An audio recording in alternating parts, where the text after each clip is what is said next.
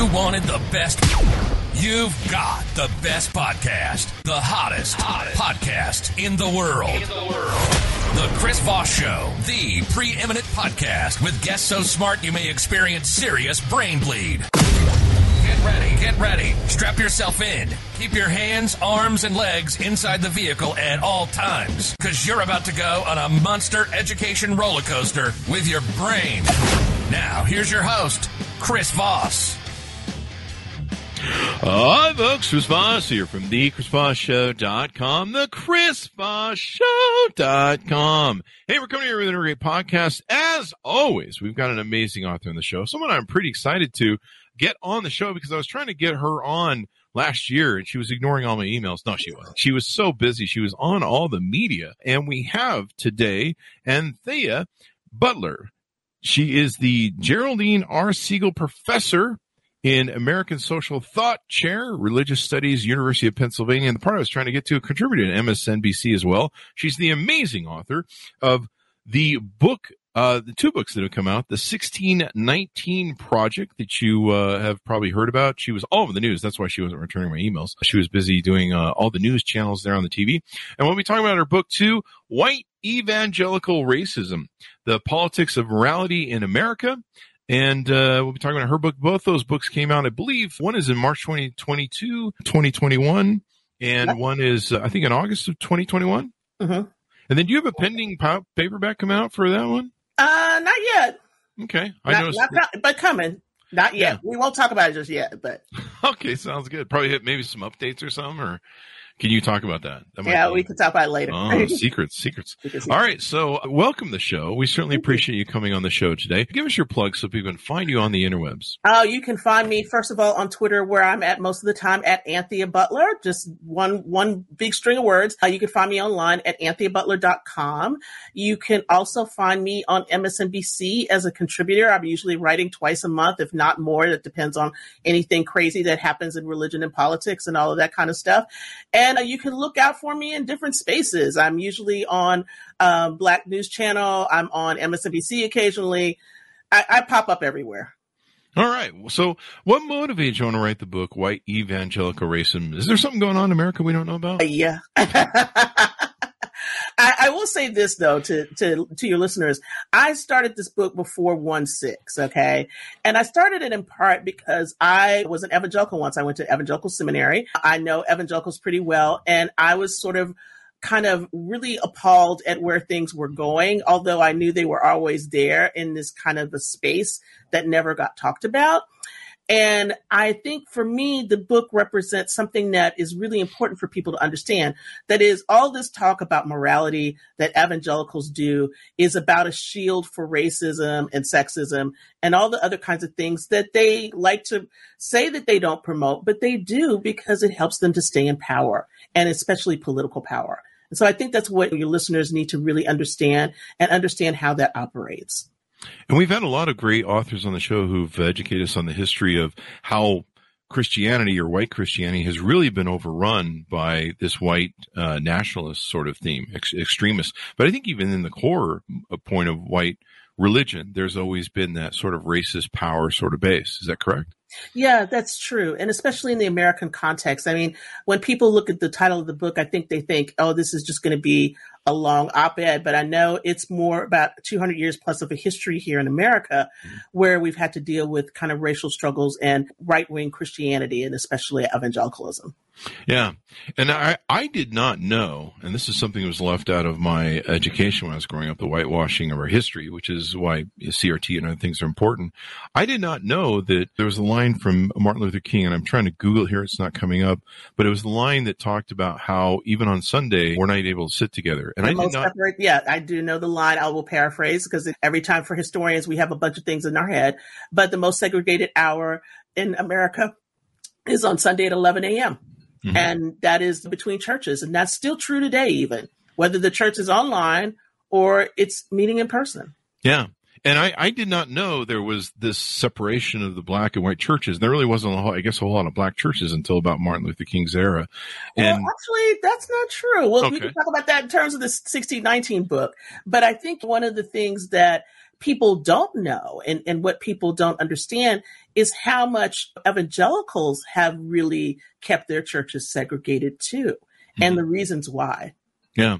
I remember we had an author on the show that talked about it and I pulled up the Google and he, he talked about how they would segregate inside the white churches. Mm-hmm. And I pulled up a photo and the first thing that came up was the Ku Klux Klan in the pews. And I was like, what the hell? Yeah. Kind of, and I, am an atheist, so I, I don't really, I don't want really to spend a lot of time around that stuff. And I was raised Mormon. So uh, oh, really? A, that, that's a whole other show. You that's a whole other set of racism over yeah. there. But unfortunately, I grew, I grew out of that pretty quick. And, and, so, what sort of things do you talk about the book and try and highlight for people to understand what's going on with the evangelical racism? Yeah. Well, one of the things I try to highlight is, is, this long history. So we start, I start the book off talking about slavery and evangelicals' complicity in that. Evangelicals usually like to tell a story about themselves that they were abolitionists, they were good missionaries. But, you know, there's another story to tell. And there's a story about how evangelicals were slaveholders, how we have a denomination like the Southern Baptist Convention that was born in slavery and created because slaves, people wanted to keep being slaveholders, right? And that's how the Baptists split. I talk about a lot about the lost cause morality of the Confederacy and how that has influenced evangelical thinking and thought and behavior. I talk about Billy Graham and his connections to politics and his wishy-washiness about race and interracial relations. I talk a lot about the 70s and Jerry Falwell and all those people and why, where we talk about abortion as being the singular issue for evangelicals it really did not start off that way. The singular issue for evangelicals was that they wanted to keep less integrated schools or not integrate at all. And they were upset because integration was being forced upon them and that schools like Bob Jones would lose their tax exempt status. Mm-hmm. And then I bring that up to the 21st century where we talk a lot about George Bush and the ways in which he ran his campaign, where you think about him as being the quintessential evangelical president, but his campaign was run very racist. And there was a lot of racism after 9-11 for Muslims and people like that. And then with, of course, President Barack Obama and the virulent racism that came up through his campaign, through birtherism, all of that kind of stuff. Then we get the Tea Party and entrance of Donald Trump and pretty much up to the beginning of Trump. I don't deal with Trump in the book in part because I think that most people can understand where evangelicals were after Donald Trump became got into office. And so it's not about Trump necessarily. It's about all the racism and all the history that leads up to Trump that makes it very easy to see why evangelicals would have voted for him. Yeah. Plus, Trump's like five volumes of your second, third, fourth, fifth book. Yeah. it's a lot, lot, right? There's a lot there. But it was really wild to me. I had never heard the term white nationalist up until Trump took office. And yeah. I never really had put much into it until I woke up the next day hungover and went, what the fuck just went on? Yeah. And, and I started learning all these uh, code words and terms and uh, tropes. And I was learning a lot that this turns out white nationalism was just rebranding of the KKK for those who aren't aware of that. It was, they just made it a nicer sounding thing and made it less, less technically swastikas, I guess. But, and I also work, I think also too, to help your listeners understand, I think when we talk about white nationalism, the way that white nationalism was spoken about before Trump was about people who were in Idaho and all these Aryan Nation and things like that, right? These were mm-hmm. a subset of things. And now when we have to talk about white nationalism, we also have to put in white Christian nationalism. Mm-hmm. And that's a little more difficult because you don't like to think about, at least from some people's perspectives, Christians being nationalism and, and especially white nationalists. But they can be and are. And I think one of the things that's important about my book is to really see this historical trajectory about why some evangelicals today are embracing these ideas and why some evangelicals showed up on 1-6 to take over the White House. Mm-hmm. Yeah, I mean, it, it the, to see the Confederate flag in the in the rotunda or the, the congressional area that was just floored me. I was just yeah. like, my God, that thing didn't even get that close in the Civil War. And here we are hundreds of years later. We've had a lot of uh, great authors on the show. We've talked about everything and, and, the basis for this country, 450 years of Christianity and pretty much right wing white religion stuff, going back to the original lie of the shining city on the hill you know, what we did to the Indians, black Yeah. people. I mean, it's just a horror show from one to the other if you really get into the history of it. And we've had a lot of authors on the show who talked about it stuff. I think someone hooked me up with you, Kristen uh, Kobes Du Mez. And then one thing that was interesting to me was Robert P. Jones came on Mhm. and talked about his book White Too Long and it was interesting how much of the of the polling that he does of the white Christian base, how much of it is infected with the white nationalism, and then there's kind of the middle department that's just kind of like, nah, let them do what we want. We want power, but we're not really with them, but yeah. it will sleep with them. You know? Yeah, exactly. Exactly. It's an alliance that needs to be made in order to maintain power. Yeah. Right? And and the, the, this is what happens. I think one of the things that people have to understand is that it's not just the average person in the pew; it's people with a lot of money fueling all of this stuff, Mhm. whether that's on the Christian side or other otherwise. And I think that's also a space in which people really need to be paying attention to coming forward to the 2022 election cycle and especially in 2024. Yeah. What's interesting is there seems to have been a lot of fallout of religion. Religions or white religion seems to be paying the price for getting in bed with Donald Trump. There seems to be a lot of people leaving it. There's a lot of the preachers that were in it that are now trying to Mhm. talk people, hey, you need to get out of there. That's really interesting how that's kind of turned on them. Yeah, I mean, I think what they didn't expect was that this proximity to power would also make them have proximity to the stench, right? Mhm. And so you have to understand that you take on both. But now with all the book burnings and saying that you can't have this book or that book into the thing and, you know, how they want to control women's bodies and all of this stuff, it, it is power, but the power is also making them become a pariah class. Mhm. And I think that this is the thing that evangelicals need to understand is that those who are leaving understand that they don't want to be those people in our, you know, nation, right? But the other people want to make the nation like the kind of pariah state they want to live in. And so we have governors like Greg Abbott or Ron DeSantis and others who are embracing these hardline Christian ideals in order to, you know, shore up their political base and maybe make a run in 2024. And I think that's where you begin to see how people are going to line up and whether or not this attrition will still happen within evangelicalism or not. I run a theory by you about what I really feel is happening in America and Mhm. our politics and stuff. You tell me if I'm wrong or right. It's a theory, but really we have two parties and one party is steeped in white Christian nationalism. We're steeped in uh, Betsy DeVos's Center for National Policy and what she wants. She wants a, basically a theocracy, but a white Christian theocracy. And that's a fight for power and white power that they've had for 450 years. That's where everyone's siding over there. And one of the fears that they have and shame too comes out of that fear is and I've seen Republicans talk about this is they will say we've been really bad jerks let's put it that way to minorities for 450 years. And we know that within I think it's 10 or 20 years we're going to be a minority. And we're scared crapless we're ashamed of what we did. And we think that once they get into power they're going to treat us as poorly as we treated them, which probably we got to come at maybe, or at least those people do. I'm on the good side.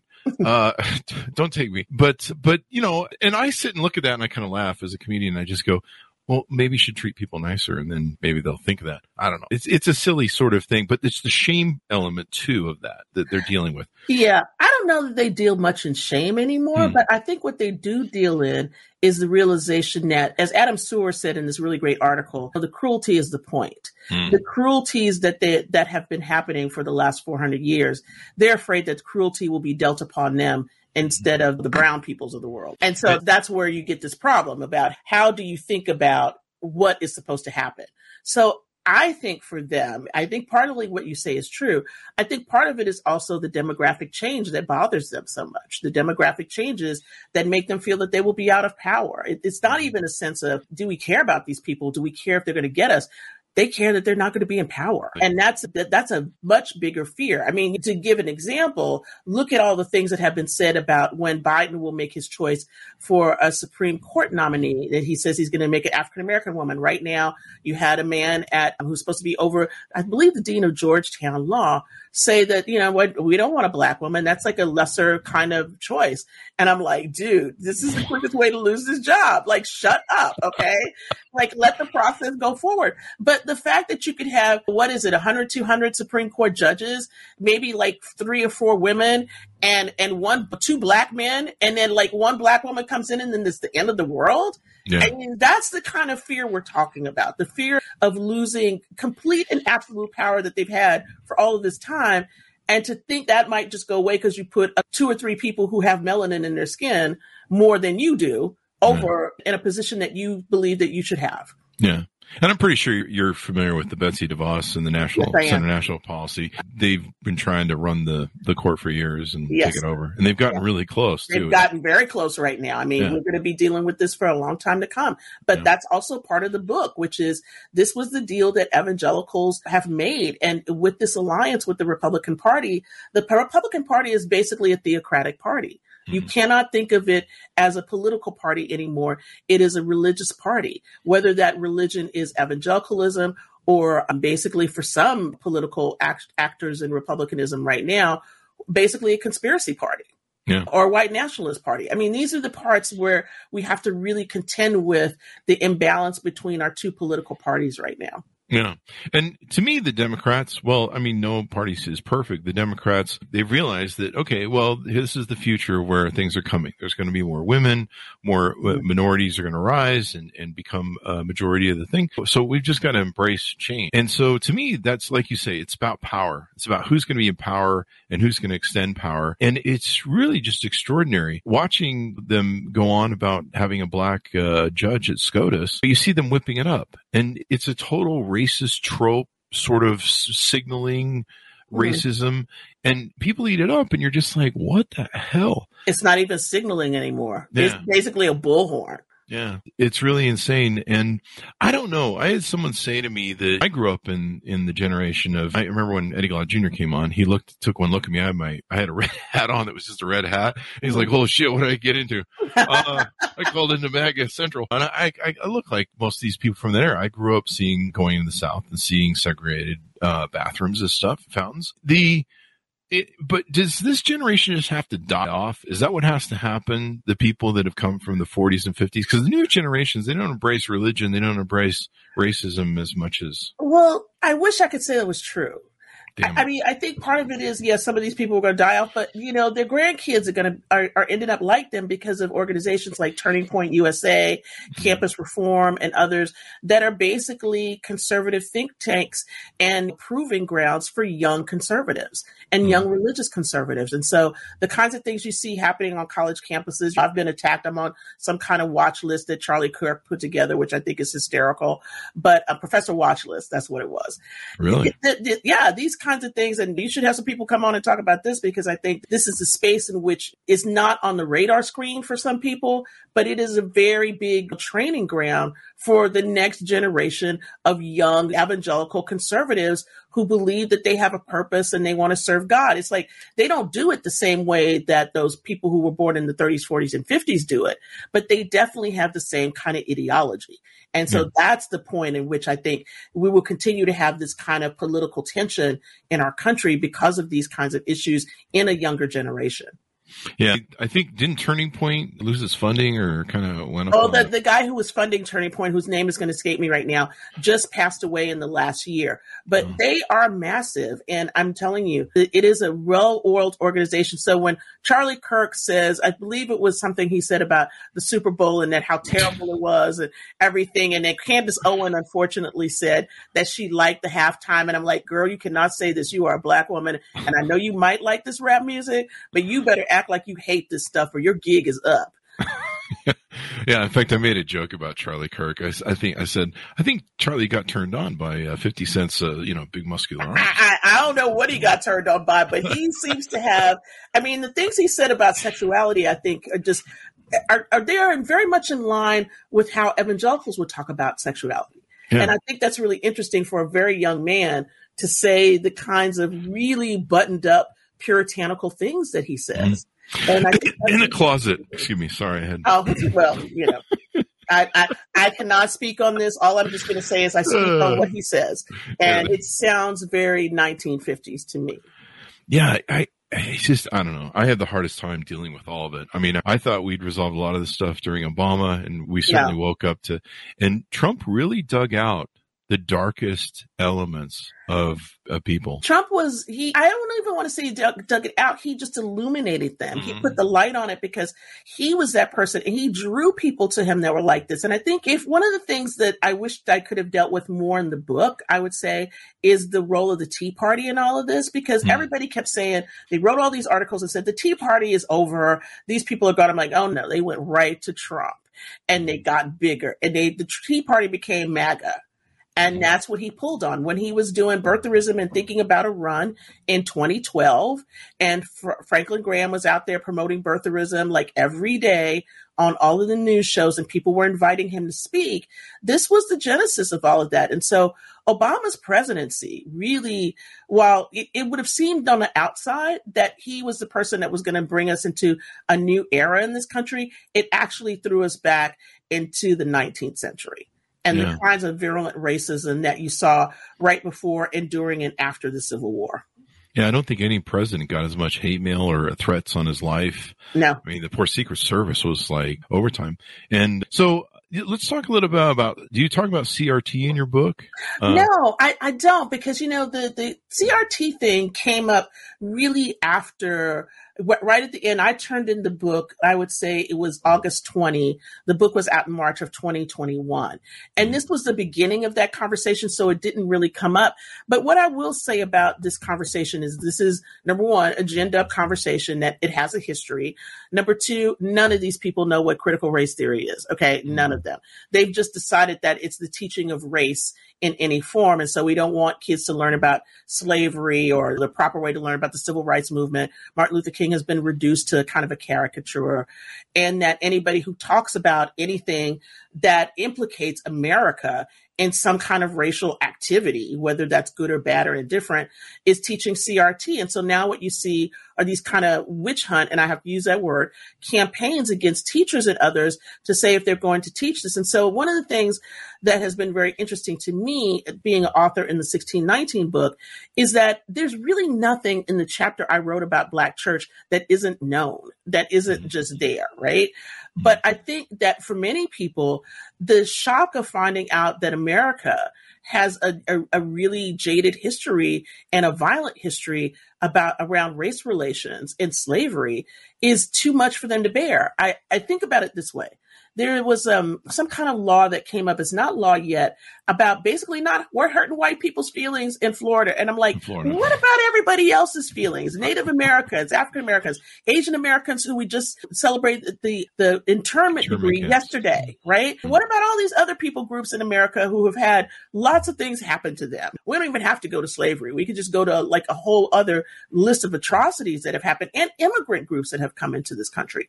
And so my question is, it's like, what are you trying to do here? What are you trying to do here? This is like you're trying to basically regulate thought, regulate what people read, regulate what they listen to. And as a result, we're going to have a nation of dumb people. And we already got a lot of dumb people. and I would like us not to be stupid. Yeah. No. Yeah, we've had a lot of great authors on the show and highlighted different histories, parts of it that were never told or mm-hmm. hidden. Like, in fact, one of the people who came up with the line, all men are created equal or influenced the line was, I believe, a Civil War general who was black. And yeah, I, I, I was thinking about all, I was thinking about that guy Thomas Jefferson because I live in Philadelphia, and down the road from me, is, you know, pull up who the author was. It was a rewrite of the a Revolutionary a, History, a rewrite of the Constitution, a Revolutionary uh, War history. Let me see if I can pull that up. It's, it's not my. It's it's not it my. Was, uh, not Liberty is Sweet: The Hidden oh, History. Yes of the yes. American Revolution by Woody yes. Holton. Mm-hmm. He said that the origin of origin of that originate line, of that phrase that got yeah. into the got into Declaration. I don't yeah. know that actually, mm-hmm. but you know, I would not be surprised. And I think that one of the one of the interesting things about this is that most people who are conservatives right now where they have these ideas about the founders and the framers, they don't even know what they were deists. They don't know mm-hmm. that they didn't really worship God. They're just like, God's out here somewhere. We don't know if he's doing anything, but we don't care and they, that they weren't really the kinds of Christians that they are. Mm-hmm. And I think that's the, for me, that's always the most important piece is to realize that all of this, sac- the sacralization of America about being a Christian nation is so far from the truth. We're not, we've never been a mm-hmm. Christian nation. We've been a nation that was founded so that you could come and worship the way you wanted to in whatever faith you wanted to. It's mm-hmm. not about this, everything being Christianity. Yeah, yeah, and I'm all for that because I'm an atheist. Yeah, uh. I think I said the Civil War, and I meant the uh, Revolutionary War. Revolutionary. Yeah. That, that probably threw you way off on that because Yeah. that didn't make any sense. So uh, let's talk about the 1619 book and, and get an understanding of what you guys were up to there. Yeah. Well, this came out of the project that Nikole Hannah Jones did for the New York Times a few years back that was sort of reframing the, the way that America started with 1619 with the landing of slaves. Now, as a historian, I will tell you that I like the project. If I were going to think about this in a broader way, though, I would say that when there were black people here even earlier than that that came with slaves because they came with the Spaniards and they came in the 1500s. So that's a whole nother thing. If you know your history about Texas and California and Florida, you know that there were African slaves that were on the shores of America that early. So Mhm. that's number one. But be that as it may, the 1619 project in this iteration in book form has different chapters about it. And so I'm going to talk about my piece because this is important. And for a lot of people, this will scare them. But I start off this chapter talking about Jeremiah Wright and Jeremiah Wright's big problem during the Obama run for presidency when he said, goddamn America. And I talk about this whole history of the Black church and African Americans who've been religious contending with the role of what America says it has been for vis-a-vis what has actually happened to black people. In other words, to talk about religion and a democratic process for Mhm. African Americans in America. And that's what my chapter is about. And I think it's an important one because it helps people to understand this long arc of history that it's been black people and especially black religious people who have tried to keep America to its promises that were made in the Declaration of Independence and in the Constitution. Yeah, it's an amazing document when you sit down and read it. Yeah. And the fact that all men are created equal and, and there was fights in the original Congress for it over should we abolish slavery or condemn Mhm. slavery and what should we do?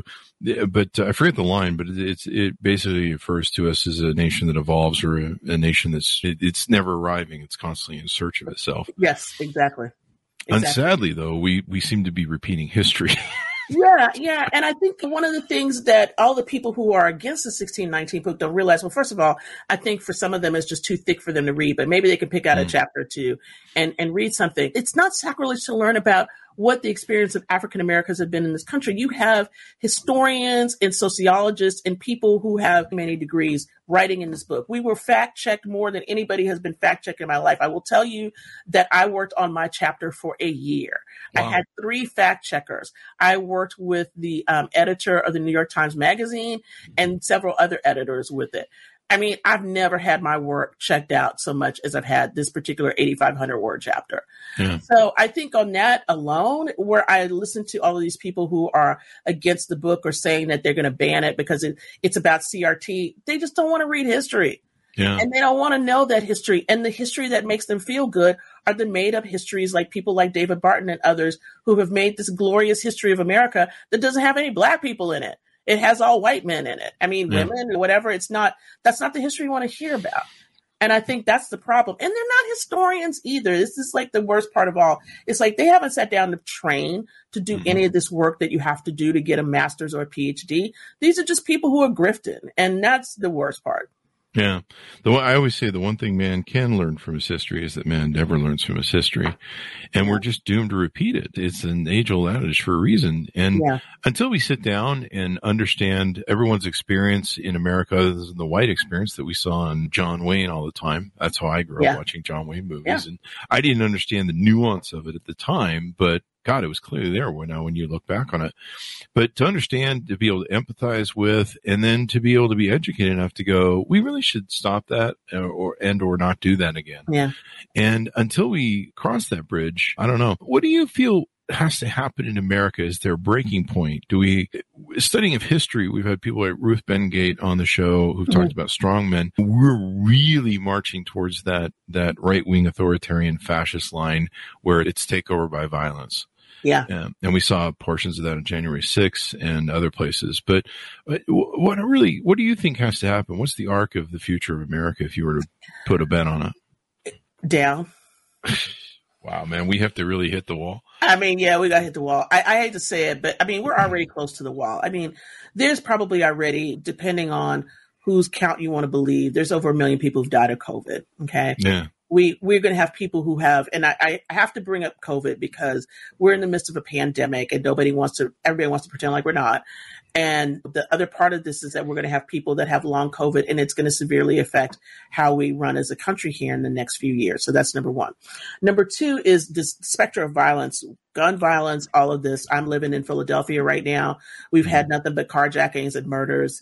They found a, a burnt body that's like literally like maybe five miles from where I live now. And I'm just like, what is going on? And I think that with the specter of violence, whether that's politicized violence, the violence of people who just feel like they can go up to you in a store and take your mask off or tell you not to wear a mask or protest at, at school board meetings and, and yell at school board leaders. This incivility has is going to cause us to to go down. And I don't think, and this is the most important part, for all those people who say they want freedom, I don't think they understand what that really means, that they are living in a democracy currently, and that will swiftly go away if they mm-hmm. continue to back people who want to do these kinds of theocratic ideals. Yeah. They will find themselves in, in a position to where they're not going to like what's going on either. It doesn't matter whether they're liberal or conservative, they're not going to like the kinds of restraints that will be put on their lives. Yeah, and authoritarians and fascism usually destroy an economy. The they trains do. will still run on time, but yeah. and I think that's what people are complaining about now, and they, they just have no idea how bad it's going to be. They don't, and and they think it's bad now. But I'm like, oh no, no, these people are not about fixing you. They're all about basically making you slaves to what they want and how mm-hmm. their lives will run, as opposed to how your life is supposed to get better. And mm-hmm. I see this all the time. I've been reading a lot of these stories about people who have really bought into all this sort of disinformation about COVID. And then the kids ended up with no parents or families being decimated and none of them have money. I'm just like, why aren't we telling people like just get a vaccine so you don't, you don't have to spend thousands and up to a million or two dollars on a hospital bill? That yeah. to me is like a very simple thing. I, I think if you just say it like that, just say your kids aren't going to be able to grow up without you if you die. Yeah. And, they, and, who knows what if they're going to foster care or whatever, or what happens to your family if one if a spouse dies. And mm-hmm. nobody thinks about this stuff. And I think that this is where this is why I say we're going to run into a wall because clearly we have like a nation full of people who don't want to face the realities of what can happen to them. Yeah. I mean, uh, I watched the middle class decline all the way going back to Reagan and more and more as people get poorer, they're more desperate. I mean, even now they're they're getting wage wage raises for the first time in 40 years, but mm-hmm. you know, then rents are up 40 percent. I just read the other day or yesterday, and it's just it's still just uncontrollable. I think I love capitalism, but it, it's yeah. really out of control. It's very much out of control. Yeah. And I mean, I'll be the first one in the Betsy DeVos, the Betsy DeVos, uh, what do they call the Uyghurs uh, camps? The, the re-education camp? The re-education camp. I'll be in the Betsy DeVos re-education camp when, you know, the Constitution is replaced by the Bible, which is what they want. And people just don't realize how bad it's going to be. Like a lot of, I have a lot of friends that are Trumper dudes who are making money and they love the making money sort of thing and they see that as the sort of ideal with Donald Trump, which is is interesting because he's a fraud and some, some of their coaching is a fraud. But they don't realize I'm like, you guys are all going to be out of a job, man. It's, yeah, no, they're all going to be in red lines and God knows what else when you lose democracy. People don't realize how valuable this is, yeah. and it's really sad. So, what are some things that you hope people come away with from white evangelical racism? Your book. I hope that they come away with first of all that the the moral arc of evangelicals has crashed.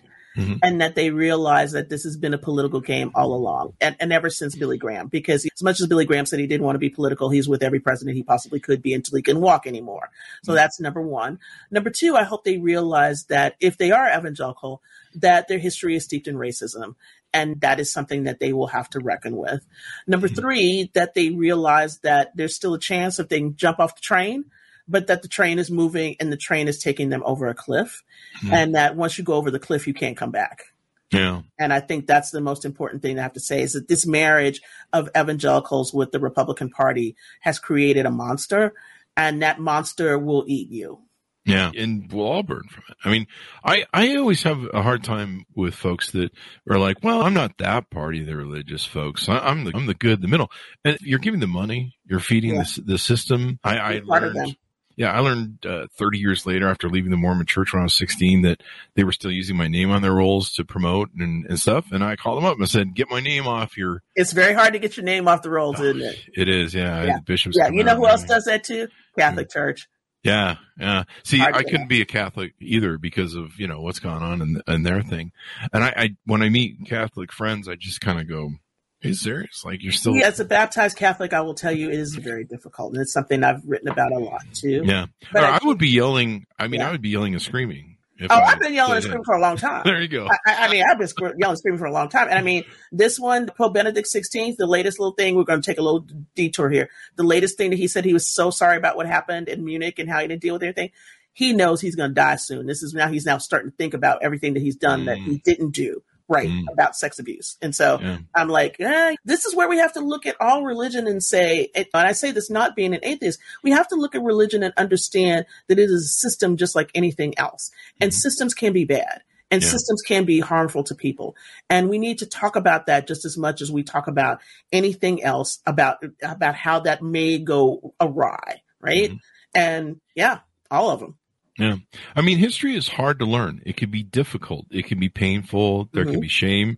I, when I read Caste, it took me, I don't know, a month or two to read it. I had to, Yeah. keep, I had to sometimes pull over the car because I was listening on Audible. It was really hard to get through. It's really hard to go to the, the lynching museum down Yes. in, what is it, Alabama? It's really hard to face these things, but until we can really face them, learn empathy for each other, care about one another, learn a history so that we won't repeat it, it's never going to get resolved until, until, like you say, maybe we have to hit the wall or Yeah. maybe we just get lucky. I don't know. I we don't got know. really lucky on January 6th. We did. Oh, I, you just don't even know how. We, I mean, we Oh, yeah. really. It was very close, and I think Yeah. people don't really quite understand how close it was. And the Capitol officers that stood their ground and got beat up and experienced probably to this day PTSD because of it. We have to be grateful to them and all the people, the National Guard and everybody else who came in. And, but I- have to say that to imagine people who said they love this country smearing feces and urine all over the walls Yeah. of where our lawmakers sit. I, I just don't understand how anybody could think that was God ordained. Yeah. My mom was a teacher for 20, 25 years or something, and she used to call me up and she goes, They're doubling our class sizes. They're not Mhm. funding this. They're taking civics out. And she goes, We're raising just more and more the dumbest kids ever and uneducated. And these people don't understand civics. I had somebody the other day write me, write a comment on my thing, and they're like, the Bill of Rights is more, what was it, Amendment 2, the Second Amendment, uh, the Bill of Rights is more important than the Constitution. You're like, do you understand that the Bill of Rights can't stand without the Constitution? Like, I know, no, they don't understand that. And that's, and your mother was absolutely right. No civics education, no idea how the government runs. Yeah. None. They just don't know. And I, I sat down like a year or two and I'm like, you know, I'm going to really read the Constitution. I was probably forced to read it in school, but I'm like, I'm going to really read it in the Federalist Papers. And I encourage anybody who's listening to really sit down and go through that document and Mhm. just kind of really understand the value of it. I've defended myself in court over speeding tickets and defending my corporations over lawsuits or us suing people. And being able to say those words, the Constitution gives me the right to defend myself in a court of law, call witnesses. That is powerful. That Very, is powerful. And you don't realize how valuable that is until you're in a jam or you need to call a certain witness and they won't do a thing. So it really is something. Anything more you want to touch on before we go out? Yeah, I think the thing I, I want to touch on is just for people to really think this year about the role that religion is going to play in the election cycle. Mhm. And I think this is something really important to watch about how evangelicals will be moving, how um, certain lawmakers are going to be making assertions and claims about religion that you should really listen to and Mhm. especially pay attention to. I think on a worldwide level, outside of America, what's going on right now in Ukraine and everything else is really important in this reason because religion is playing a part in there too. I mean, if we start to think about how Putin has mobilized the Orthodox Church in Russia to be behind him and all of that, we have a problem. And this problem is worldwide. This problem of strong men and linger, limited democracy because of hand in hand of politics and religion is going to be a very important theme from this year forward. Mhm. And I think that's something that everybody needs to pay attention to, besides buying my book and reading it. There you go. Buy the book and read it. Educate yourself. Learn from history. It's the most important thing. To me, it's, uh, I don't want to say it's always beautiful, but there's things that you learn. There's lessons that you learn from history. Mhm. And I think that's the beauty of it that you learn and you go, wow, this is really good or this is really awful. And we should never do this again. This is, that was dumb. That was really Yeah. bad. And so let's, and then, yeah, you learn empathy. You learn what, you learn what other people saying. And I think that's the one thing we're missing in today's world, a lot of empathy for each other, their experience. We have this Yes. narcissistic attitude of like, well, it's all about me and my experience. And, and uh, so it's something that needs to happen.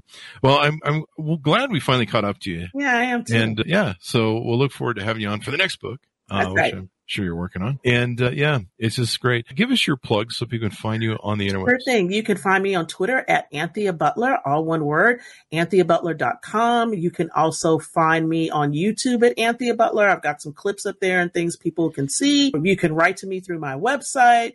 You will find me most every place, and I'm on MSNBC writing for them an opinion column, usually twice or three times a month. You can also see me on Black News Channel every now and then. I'm actually going to be on tonight at six o'clock. So if you have that on your cable, I'll be on to talk about that as well. So thank you for having me, Chris. I really appreciate being on the show. Thank you for coming on. It was a real honor, and I'm, just glad we got you. And Yeah, uh, thanks to uh, Kristin Kobes Du Mez Yes, shout for, out uh, hooking us up. I was talking to her. I always send her like articles. You know, I'm like, hey, did you see this one? And and I, I'm gonna just have to stop doing it because she's got like 50 million people who send her the same article. But Oh, uh, all right. We all trade stuff back and forth. Yeah. And then like half the time I'll see an article and I'll be like, Hey, Kristin should see this. And I'll be like, Oh, she's quoted it. Okay. She's Yeah. That's her. That's her. Thanks to her for uh, having her on the show. Guys, uh, go pick up the book. Learn about history. Teach your children about history. Teach your children about civics. Her books are White Evangelical Racism, The Politics of Morality in America, and a contributor and uh, a co-author, I suppose, to the 1619 Project. A new origin story. Thanks, Modest, for coming on the show. We certainly appreciate you guys tuning in. Go to youtube.com forward slash Chris Voss, goodreads.com forward slash Chris Voss. See everything we're reading reviewing in there. All of our groups on Facebook, LinkedIn, Twitter, Instagram. See the big 132,000 group on LinkedIn and our LinkedIn newsletter, which is killing it over there. The thing's crazy. Anyway, guys, thanks for tuning in. Be good to each other. Stay safe and we'll see you guys next time. Thanks.